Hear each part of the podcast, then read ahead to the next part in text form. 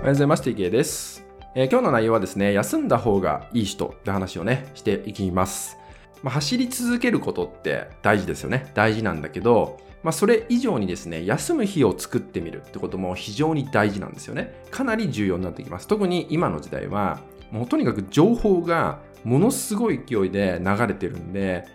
無意識の中でも僕たちの頭の中に、ね、情報ってガンガン入ってきちゃうんですよ。だから頭って疲れやすかったりするんですね。そういうことが起きてる中で、やっぱり意識して休んでいかないとパンクしちゃうんですよね。そうそういうことが起きてしまうんでで、今回は特に現状をチェックしていただいて、もうちょっとでいいから休む時間を作った方がいい人って話をしていきます。まあ、それは簡単に言うとどんなことかっていうと、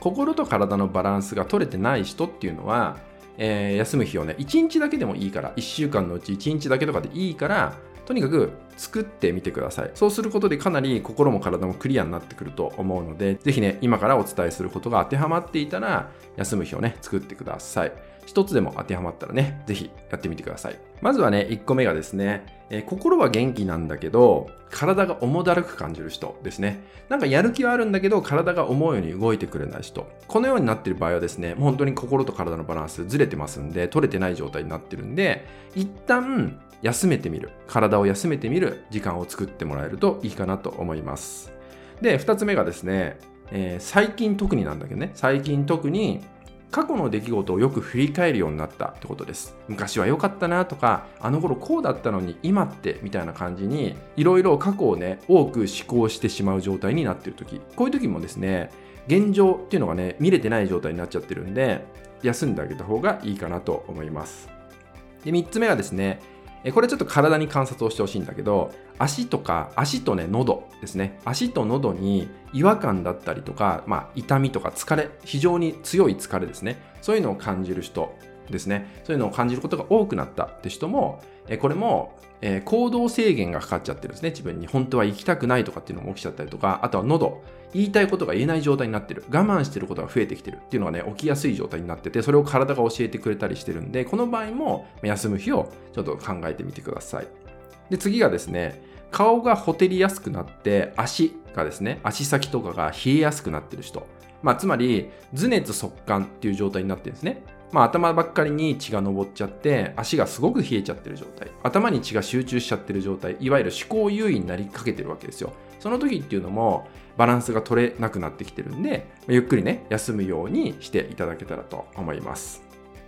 その次はですね、人目が非常に気になってしまって、自己嫌悪に陥ってしまう人。まあ、このタイプもですね、え今、周りにばかり意識が向いちゃって、自分自身が見えなくなっちゃってるんですね。自分を感じれない状態になっちゃってるんで、他と比べちゃって、今の自分の悪いとこを見ようとしちゃってる。どんどん自分を責めちゃってる状態っていうのも起きてるんで、この状態で居続けると、やがてストレスが蓄積されてってですね、まあ最初に言ったようにパンクが起きるんですね、頭の中で。まあ感情爆発みたいなのが起きやすくなっちゃうんで、まあもしね、最近特に人目が気になっちゃって、なんか自分よく責めちゃうねとか、比べてすごい落ち込んじゃうんですよねっていうのが増えてきたっていう感じの方は、ぜひこちらも休むようにしていただけたらと思います。まあこのね、以上のように、心と体のバランスが、まあ、ちょっと崩れている状態が起きてるってことがあるんで、その場合はね、もうほんと1日でもいいから休む日を作る、休む時間を作ってみるってことをやっていただけるといいかなと思います。まあ、結構ね、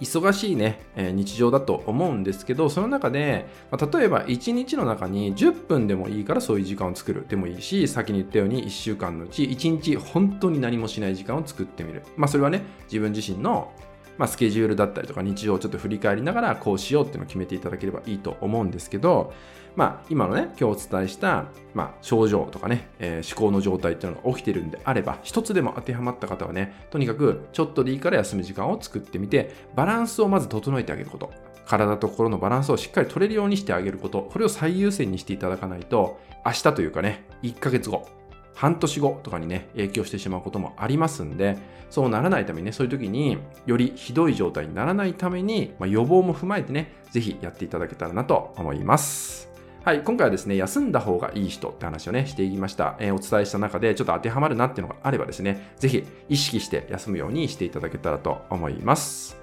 はい、引き続きですね、LINE 登録、メルマガ登録で特典をプレゼントしております。そちらもご登録いただけると嬉しいです。それでは今回は以上になります。最後までご視聴いただきましてありがとうございました。